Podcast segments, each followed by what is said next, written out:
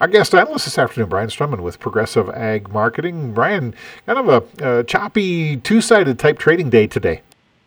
You know, it is, Randy, and you look at the soybeans, had a big day on Monday, uh, but over the weekend, uh, that drier forecast, you know, brought some buying interest back into the market for that Argentina weather.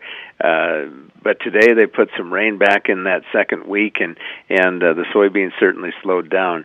Uh, you look at the corn market again. Argentina weather continues to be watched. The the firm wheat market uh, spilled over and offered some support this morning. Japan also bought some corn, 112,000 metric tons, but that export demand remains disappointing and Monday's export inspections were well below estimates too. But and then you look at the wheat complex. Uh, you know, we had some red ink in that uh, this morning, but they certainly firmed up uh, as the day moved along. Uh, the cold weather in the southern plains creates some uh, winter w- winter kill concerns. Uh, and then you look at those winter wheat crop condition ratings, and, and they're pretty disappointing. Yeah, well, it's, it's just been so dry, and any moisture we get now really is not going to help much with that wheat in dormancy.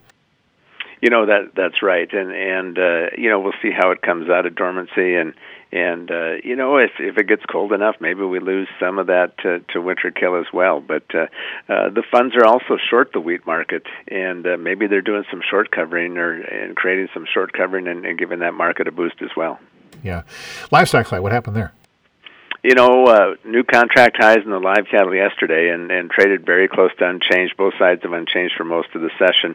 Uh, you look at the the weekly weights went down. That's encouraging, and uh, the big news I think is that semi-annual cattle inventory report that comes out this afternoon at two o'clock. Expectations are again that those uh, numbers will be smaller, and uh, we'll see what USDA has to say. Uh, feeder cattle uh, again having a nice bounce today. Uh, didn't have near the move we had yesterday, but corn softened up, uh, uh, and uh, and then you look at uh, the the feeders gaining some ground there as well, and uh, the lean hogs, uh, you know, continue to see some weakness. Uh, the futures are a premium to the cash index. Uh, larger than normal supplies here as we move forward, and that market's oversold and due for a correction, but uh, selling interest remains in place. Yeah.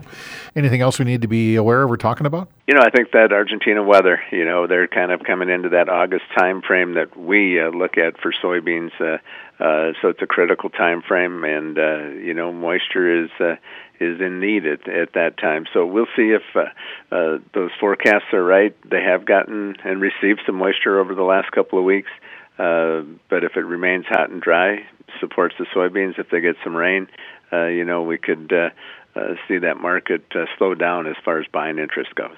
Brian Strumman at Progressive Ag Marketing.